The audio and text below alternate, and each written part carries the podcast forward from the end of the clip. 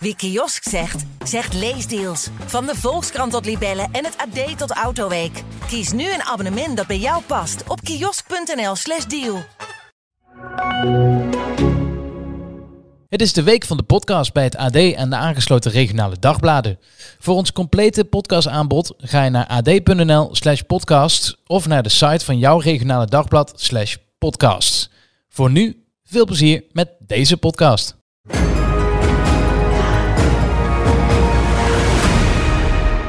Nou, wat vond je ervan? Prachtig. Echt? Heb je ervan genoten? Ja, Oké. Vond je het knap? we hebben het toch over de Noorden? De ploegachtervolging? Nee. Oh, wat dan? Valieva? Oh, ja, vond ik eigenlijk ook wel knap. Nou ja, ik vond het echt bewonderenswaardig knap. Eén klein crashje. Ja. Ja, ik vind het wel knap dat je als 15-jarige in zo'n dopingrel en met alle ogen op je gericht, bijna met eh, tranen in je ogen, nog zoiets doet. Ja, vind ik wel knap. Ja, ze had ook volledig kunnen instorten van de stress, spanning, ellende.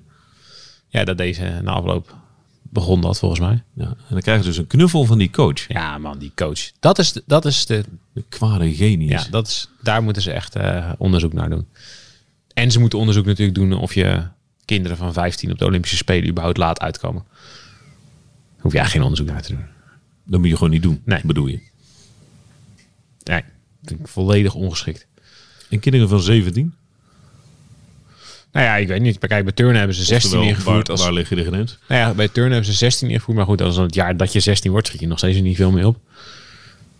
Ja, daar kun je, je kunt natuurlijk over, over twijfelen. Je kunt ook bij die sporten zelf te raden gaan en, en nadenken hoe komt het dat die sporten allemaal nu hun juryregels zo hebben dat eh, het eh, gunstig is voor kinderen. Moet je niet andere regels maken? Ja, je bedoelt Moet je- moet je bijvoorbeeld een waardering van een oefening Ja. Moet je niet, moet, beter uit te voeren is als je licht bent, jong, flexibel. Ja, Eh, ja. ja. misschien dat je meer punten moet krijgen voor. Ik, ik, het is een beetje speculeren hoor, of een beetje uit, uit de losse pols. Maar dat het meer gaat over hoe hoog je komt. Dat je, daar, dat je dat beter waardeert in plaats van hoeveel rotaties je maakt. Meer aan power. Dat je meer power nodig hebt. Nou, Ja. ja. volgens mij het is gewoon niet ook. Nou, ik vraag het op die manier omdat bij eh, snowboarden zijn er ook ja, maar goed. eh, eh, 17-jarigen, maar ook een snowboarden, 15-jarige. snowboarden, skateboarden. Ehm, ja, turnen. Kijk, bij snowboarden en skateboarden is wel een groot verschil dat de cultuur daar heel anders is. Dat het een veel eh relaxtere cultuur is en veel minder gericht op eh, het moeten presteren. Daar wil ik wel groot, er moet wel een flinke kanttekening bij maken. Nee, vind ik ook. Maar zo, zo kan het dus ook. Ja, nou, met turnen en kunstschaatsen is dat natuurlijk totaal niet zo. Nee. Nee, maar ligt het dan daar aan de leeftijd? Of het gevaar ligt dus op de loer dat je met Ja. jongere sporters verder komt Ja. dan met de ouderen. Ja. Ja, dat zijn allemaal de, de, de, de commenta- commentator die zei op een gegeven moment ook bij eh, een Amerikaanse. Amerika heeft in, eh weet ik veel, 48 jaar nog, nog nooit zo'n oude deelnemster gestuurd naar het kunstschaatsen. Ze is al 25. Schande. Nee, dat zegt alles. Ja, Ja. Nou, met turnen, dan ben je toch ook, als je begin 20 bent, dan ben, dan ben je toch ook op. bij de vrouwen wel. Dat gaat niet meer bij de vrouwen. Ja. Ja, goed, er zijn er wel. Er zijn wel uitzonderingen. Bij de vrouwen wel. Bij de man is dat helemaal niet zo. Want dan gaat het veel meer om kracht. Oké, interessante overweging. Ik vond eh, voor, voor, als je gewoon even puur kijkt naar, naar een 15-jarig meisje dat onder zoveel druk moet presteren, vond ik het wel knap wat ze deed. Nou, helemaal eens. Ik vond het nog steeds belachelijk dat ze daar aan de start stond, maar daar hebben we gisteren over gehad. Inderdaad. Ehm, overigens is er wel een update over het, het, ehm, De toedracht. de toedracht. Ja, dat klopt, ja. Dat is goed, dat moeten we even zeggen. Ja, er is naar buiten gekomen wat de verdediging is van eh, kamp Valieva. Ja, ze zijn begonnen met het eh, opstellen van een verdediging. En Ja. De eerste opmerking. Ehm, het, lag, het lag eraan dat ze dus de terzi, terzadine, dinine, het middel tegen hartfalen, eh, binnen heeft gekregen omdat ze ehm, ehm, heeft gedronken uit hetzelfde glas als haar opa. Die eh, hetzelfde of die, die een medicijn slikt met dit eh, middel erin. waar, eh, ik zal, zal een beetje door te zoeken. Er waren meteen allemaal experts die zeiden, ja, je kunt het eigenlijk alleen maar binnenkrijgen via braaksel. Als je het, via, als je het op die manier overbrengt. Het is dus niet oplosbaar in speeksel. In speeksel. Ja. Ja, oké. Dus de kans dat dat waar is en dat dat wordt aangenomen is weer niet heel groot. Ook hier heeft zij natuurlijk geen ene drol mee te maken waarschijnlijk met deze verklaring. Nee, dat zit er dik in. Ja, haar moeder en, eh, Dat weten we niet, Haar, en, en haar moeder en de, de Russische bond hebben dit dan als verdedigingsstrategie gekozen of eh, ingebracht. Maar goed, dan zeggen ze het kan zo zijn geweest. Ja, dat is ook niet een. Daar ga je ook niet mee wegkomen. Oké, dat eh, de Blijft het treurigste verhaal zo ongeveer. ongeveer helemaal. Nou ja, er zijn op de spelen heel veel treurige verhalen, maar die liggen dan misschien wat meer buiten de spelen. Maar van de deelnemers eh, is dit een heel treurig verhaal. Zeker. Ehm, de ploegachtervolging. Je, beg- je, begon, je begon er al over. Ja, ik vond het prachtig. Hoezo vond je het prachtig? Nou, ik, ik heb gewoon echt genoten van eh, een paar landen die een kans hebben gezien om goud te winnen met niet de beste schaatsers individueel. Ehm, en die hebben gewoon eh, ged- gedacht, nou de Noorden doen dat al jaren. Die hebben in Pyeongchang, in ook al goud gewonnen. Die hebben die tactiek verzonnen van dat blijven duwen en niet wisselen. Ja, ik vind het fantastisch dat je dat verzint. Dat je eh, daar met z'n allen op inzet. Dat zo'n Sverre Loende Pedersen eh, het voor elkaar krijgt om eh, door te blijven gaan. En die nieuwe generaties elke keer te blijven ondersteunen. Die lag negen maanden geleden gewoon voor, voor bijna dood in een traumahelikopter. Omdat hij heel hard was gecrashed. Ja. Dus dat hij überhaupt hier was, ja, was al, was al een klein mirakel. Met twee van die jonkies naast hem. Met twee van die jonkies. En dan, ja, als je zag hoe gestroomlijnd Noorwegen in de ronde reed. Ze reden dan ook tegen Nederland, wat het minst gestroomlijnde land was wat je de hele dag ziet zo ongeveer. Eh, ja, dat, dat was, ik, ik, ik noemde net in mijn column tiki-taka schaatsen. Ik vond het echt prachtig. vond het echt prachtig om te zien. Gewoon, ja, eh, oké, we zien een kans, we maken een plan en we voeren het plan perfect uit. Ja, eh, applaus. Dat vind, ik, dat vind ik echt, ik vind dat echt prachtig. En ik vind het prachtig dat, dus dat ze de Nederlanders daarmee op een donder geven. Amerika was ook heel mooi. Ja, dat was ook heel mooi. Nou, die hebben het ook echt Heel dicht op elkaar. Ja, die hebben ook echt gewoon gekeken, oké, hoe moeten we doen? Eh, wat is onze grootste kans op een medaille? Ja, oké, eh, als de Nederlanders het laten liggen, dan is dit een enorme kans. En dat geldt natuurlijk voor, dat geldt voor de mannen en, en de vrouwen. Er zijn natuurlijk allemaal landen die, eh, die de ploegachtervolging hebben gezien als een, als een kans om goud te halen. En, en terecht. Ja, super knap. Nou, ja, jij maakt je rondom. We hebben eigenlijk, laten we eerlijk zijn, we hebben alles vooraf al, heel goed kunnen bespreken. Ja, We hebben na de kwartfinale ook allemaal besproken. Dus eigenlijk is alles besproken. Conclusie getrokken.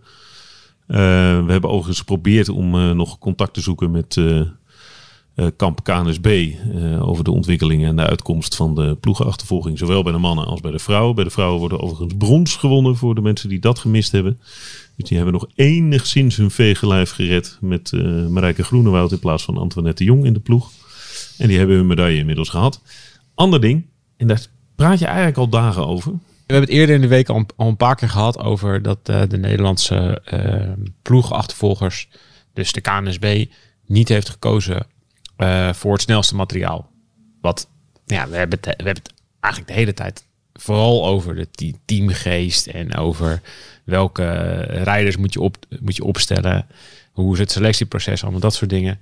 Maar ja, ik heb het al een paar keer aangegeven van de week dat de helmen die ze dragen niet de snelste zijn. En dat vind ik zelf het ergste, dat ze het weten.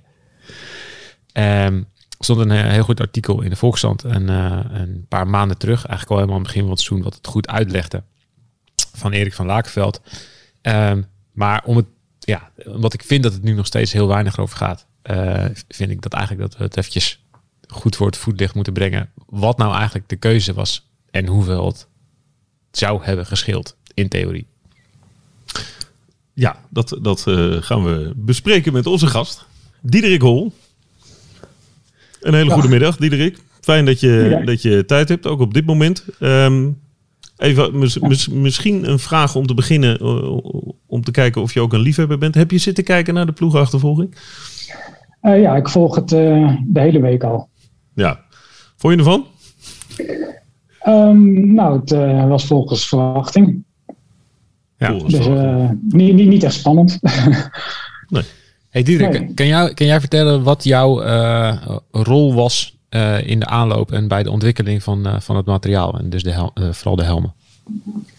Eh, jazeker. Ik ben ehm, sinds ehm, voorjaar 2019 als eh, een van de producenten van eh, eh, schaatshelmen. De eerste schaatshelm specifiek ontwikkeld voor de lange baan in 2015.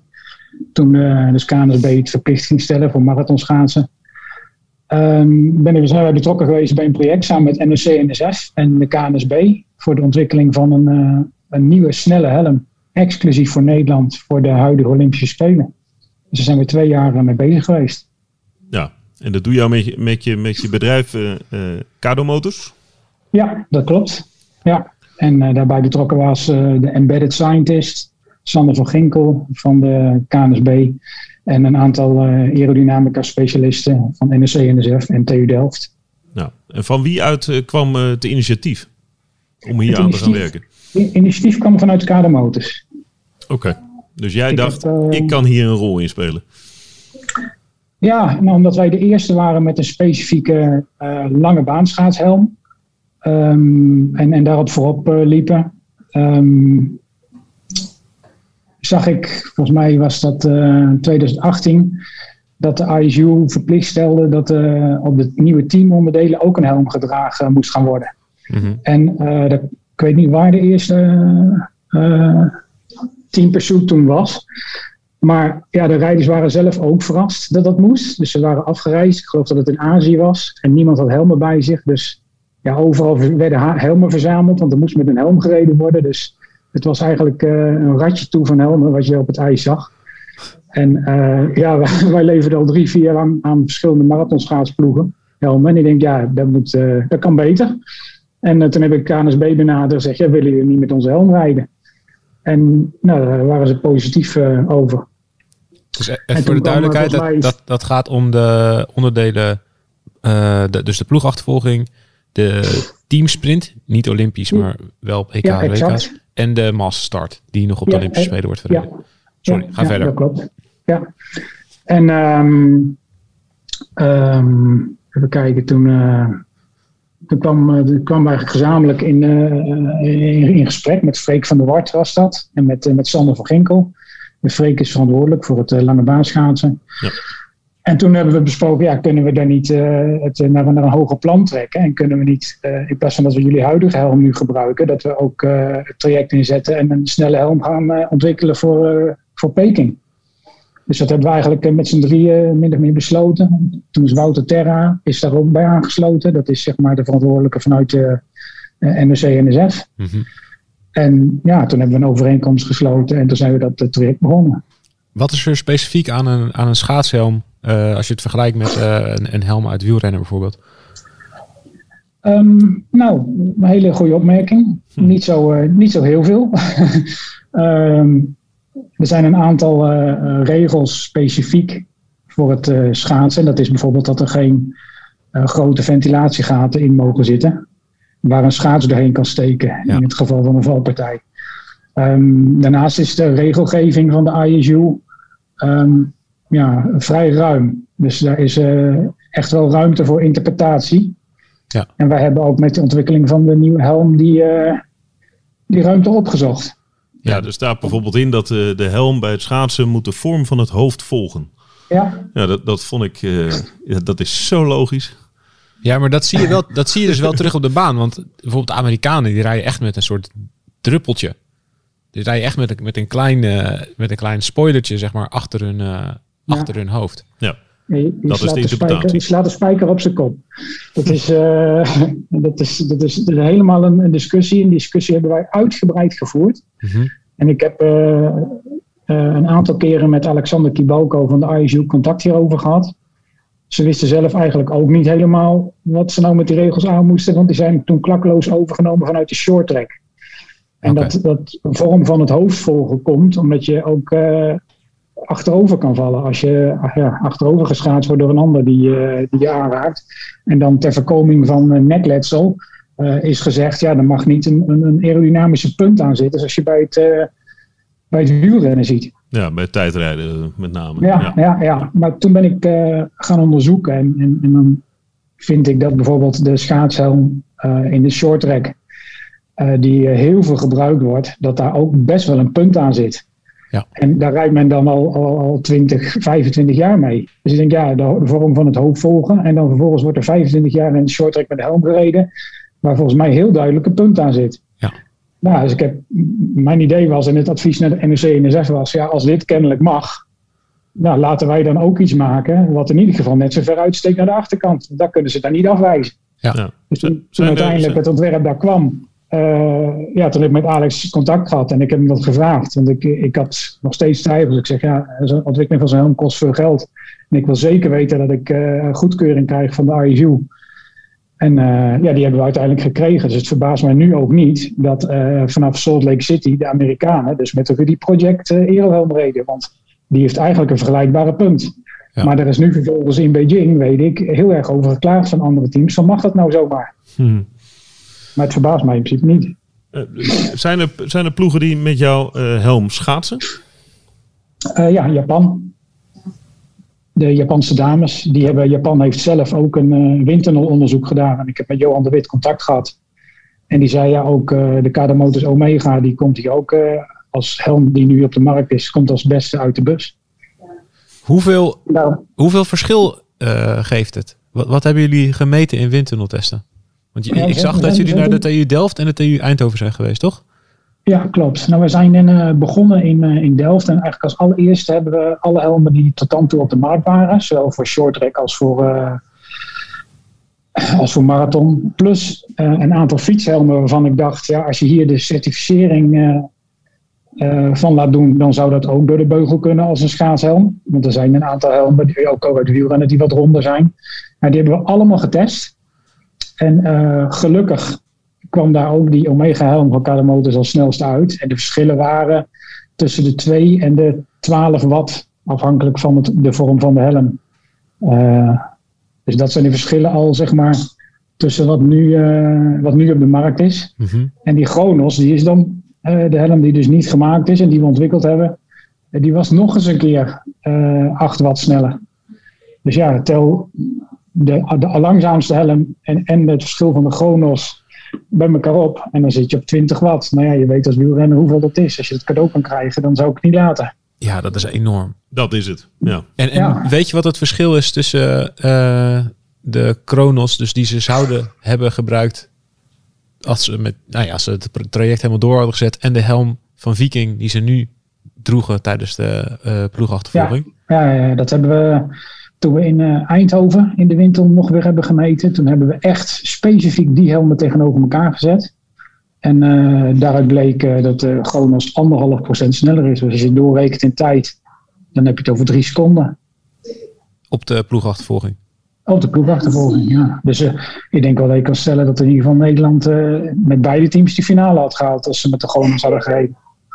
Drie seconden? oh, ja. Drie seconden is echt heel veel. Ja, maar goed, laat je dan dus overschatten. En het is anderhalve seconde of twee seconden of, of ook maar één seconde.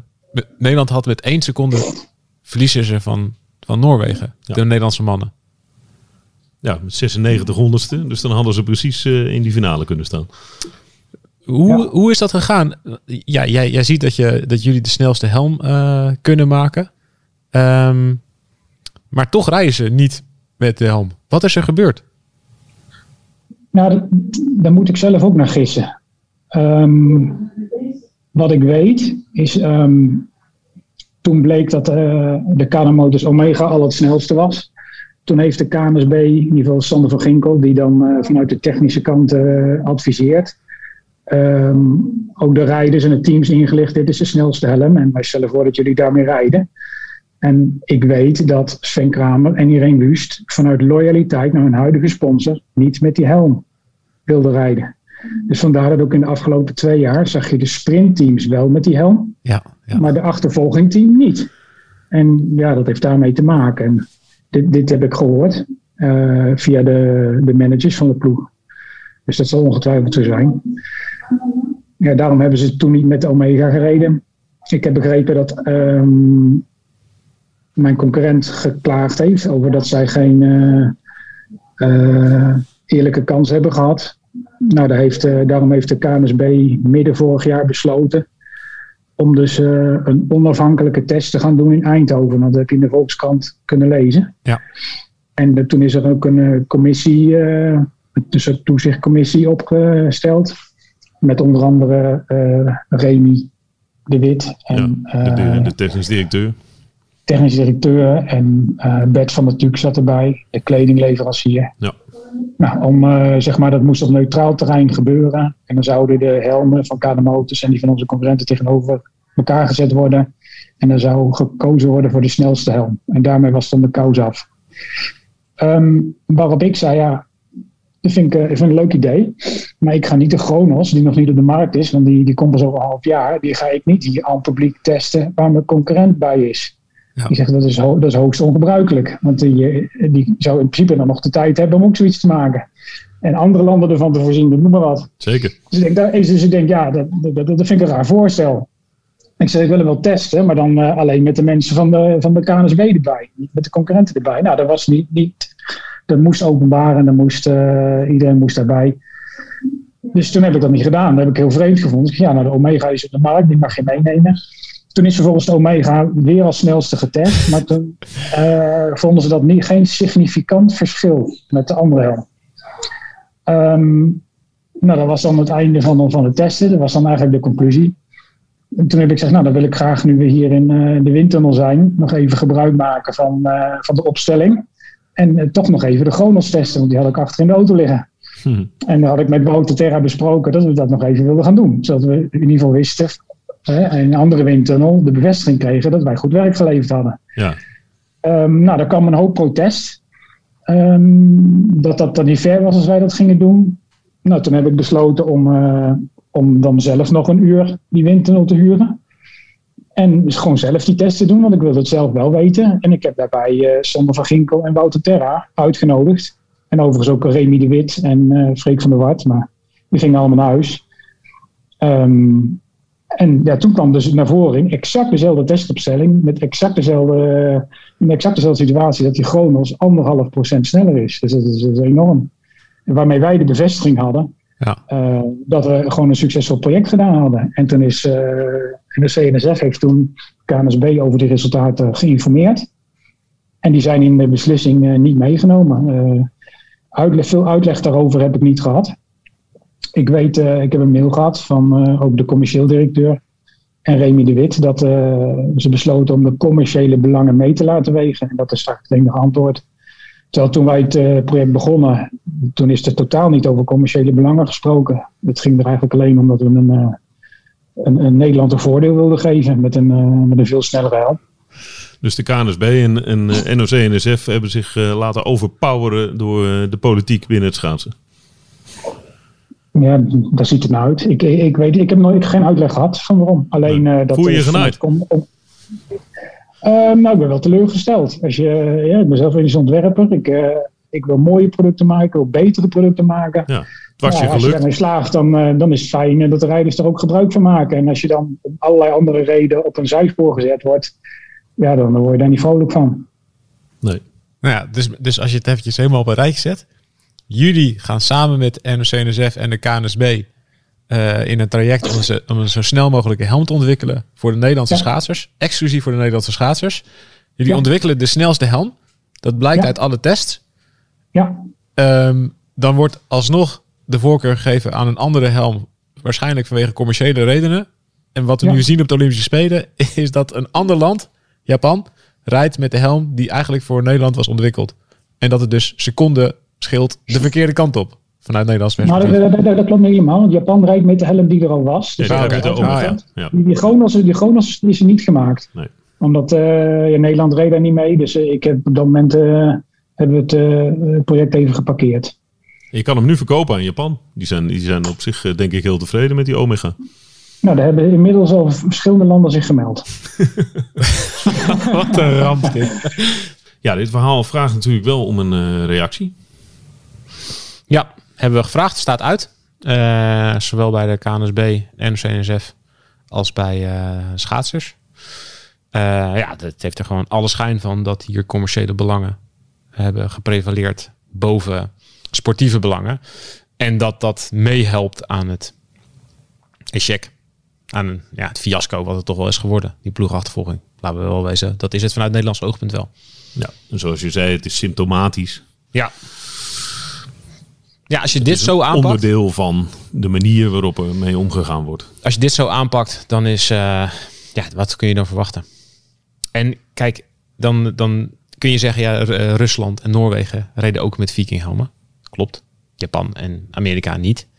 Eh Canada ook niet. Ehm, maar Nederland heeft hier in feite, is dit, dit zijn de punten waarop je als Nederland met veel budget, veel mensen, veel kennis het verschil kunt maken. Dus waar die Sander van Ginkel eh, aan het begin van de Spelen zegt over de ijslobby, weet je, we meten wat en heel misschien kunnen we daar een mini voordeeltje uithalen. Ja, alles leuk en aardig, maar hier ligt een joekel van een voordeel voor het oprapen. Zo lijkt het. Ja, En doe je, dat doe je niet. En als je het geld hebt om zo'n zo'n heel traject in te gaan, nou ja, kijk naar Sky in het wielrennen of Ineos in het wielrennen, naar Jumbo-Visma, weet je. Ja, dat, de ploegen met de grote budgetten, dat moet je wel ergens voor gebruiken.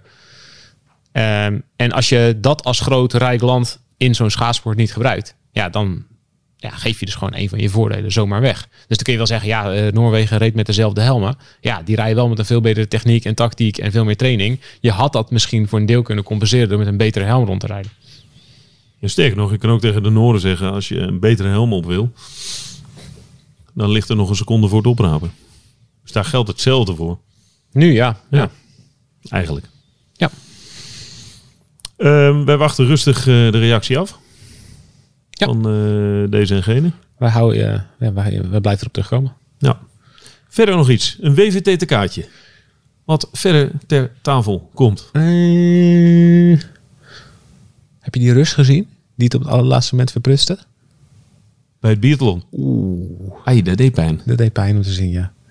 Die lag in gewonnen positie in de estafette. Met een minuut of zo voorsprong. Ja, hij had echt een ruime voorsprong. En toen schoot hij zo vaak mis dat Poetin meteen dacht... Oké, als mijn soldaten dit doen, dan eh, ben ik meteen weg van de Oekraïnse grens. Jezus, hoe lang heb je hierover? Niet? ja, nou, het, wa- het was wel bijladen, nog een keer bijladen, nog een keer bijladen. Ja, het was de echt, kogels op, hij was toen echt, je, zag hem gewoon, je zag hem helemaal gaan shaken. Ja. Het kwamen die anderen ernaast staan. ja, dat vreselijk dat lijkt me dus echt. Dan, heb je, dan lig, je, lig je voor en dan komen die anderen naast je staan hijgen. Letterlijk in je nek staan ze. En dan dat je, dat je ziet dat zij wel raak schieten. En dan zit je. Trill, trill, shake, shake. Ah, Mis, mis, mis. mis, mis. Ja. Kleine, kleine opmerking over Marijke Groenewoud. Die in alle zwartgallige ellende Stond kaart opeens. Ja, plaats moest nemen. En, en na afloop Ja. echt werkelijk genoot van alles wat er gebeurd was. Ja, ja, ja. En dan, eh, ik- ja zij, wa- zij was echt heel blij. En ja, dat snap ik ook echt goed. Ja, die pikt echt even een bronzen medaille mee. Ja, nee, die, die was echt heel blij. Ik, ja, dat interview na afloop was toch wel weer heel grappig met Bert Maaldrink. Ja. En dan Herbert Dijkstra, die zei dan bij de, bij de medailleceremonie... Ja, dit is echt een team geworden. Ja. Dat was echt heel grappig. ja, Herbert. Ja, ja. ja dat moment Dat was... kon je aan alles zien. Dat was zo'n moment dat Irene Schouten zei dan... Ja, eh, we moeten er veel vaker op trainen. En als je niet bent, dan doe je gewoon niet mee. En toen zei Irene Wüst meteen... Ja, maar ik, eh, ik heb wel een paar keer met jullie getraind. Zonder de bondscoach. Dus daar werd en de bondscoach even afge- afgemaakt. En vervolgens... Want wie zei er niks? Antoinette de Jong, die staarde... Tjirp. Eh, in de verte, ik ben er niet. Ja, daar werd Antoinette de Jong gewoon even met de grond gelijk gemaakt. En de bondscoach. Ja. En dat had niemand echt verder heel erg in de gaten volgens mij. Maar ja, zo zat het. Want ja, Wust heeft inderdaad wel getraind en Antoinette de Jong niet. Nee. Overigens even over de bondscoach. Het is ook te makkelijk om alles Nee, maar ja, kan wel met hem, En- maar hij, het komt gewoon ook niet over. Nee. Nee. Hij, daar, je ziet hem praten en je denkt, ja, maar nu vertel je een verhaal wat je zelf ook niet, ook nauwelijks meer kan geloven. Nee, maar dat wist hij toch in de aanloop ook. Als je het niet voor elkaar krijgt om die vrouwen één keer in deze samenstelling bij elkaar te krijgen in de winter. Ja, dan weet je toch, dan weet je het toch al. Ja. Daar moet gewoon... Ook daar hebben we om een reactie gevraagd. Ja. Of, of Remy de Wit, eh, de technische baas van de KNSB, eh, in de podcast wilde. Maar die, Kijk, die heeft zijn telefoon uitstaan. Maar er zijn het. gewoon twee sporen. Je gaat of de kant op dat je gewoon zegt: oké, laten die hele teamonderdelen laten we helemaal zitten. Je plaatst je gewoon op een individuele afstand. Daar is die matrix voor. We, we, we wijzen verder niemand aan. En oh ja, als we de speler zijn, dan wie er zin heeft, we proberen nog een team te maken van wie er op de spelen is. Dat, Nou, zo zou ik het doen. dat is optie 1. Ja.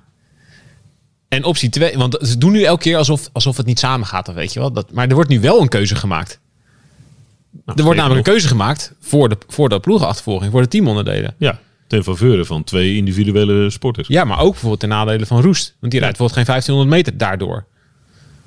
Dus er, wordt nu een beetje, eh, ja, er wordt half-half gedaan nu. Weet je, we zeggen dat we het belangrijk vinden. We maken er keuzes voor, we slachtofferen er individuen voor. Maar nee, want eh, we zijn zo goed in individuele medailles. Dus daar moet je niet te veel van verwachten. Ja, dat kan niet samen. Nee. Dus of je laat iedereen als een individu plaatsen en dan maak je van die ratje toe op de spelen een team. Of je stelt nu iemand aan die daadwerkelijk iets te vertellen heeft. En die daadwerkelijk overwicht heeft eh, op, de andere, op, die, op coaches en schaatsers. Ik heb een idee. Wie? Sven Kramer. Die stopt met schaatsen. Ja, Heeft overwicht. die heeft wel overwicht, ja. Ja. Die heeft misschien weer een beetje te veel overwicht. Ja, maar ja. Laat het dan maar doen. Gaat hij niet doen. Flauwe suggestie, maar Ik vind eh Christijn Groeneveld altijd een goede hiervoor. mooi. Daar heeft hij helemaal geen zin in. Ja, ik weet het niet. Goed. Morgenochtend zijn we er weer. Zou jij er zin in hebben in dit, om hierin te stappen? Nou ja, het is wel zo. Als het nu wel lukt, Ja, dan ben je de gevierde jongen. nee, zeker niet. Tot morgenochtend. joep.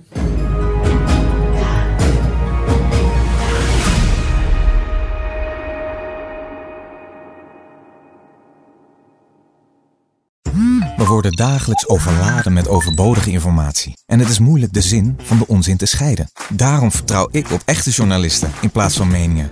Een krantenmens heeft het gemakkelijk. Word ook een krantenmens en lees je favoriete krant nu tot al zes weken gratis. Ga snel naar krant.nl. Bezorging stopt automatisch en op deze actie zijn actievoorwaarden van toepassing. Wie kiosk zegt, zegt leesdeals. Van de Volkskrant tot Libellen en het AD tot Autoweek. Kies nu een abonnement dat bij jou past op kiosk.nl/slash deal.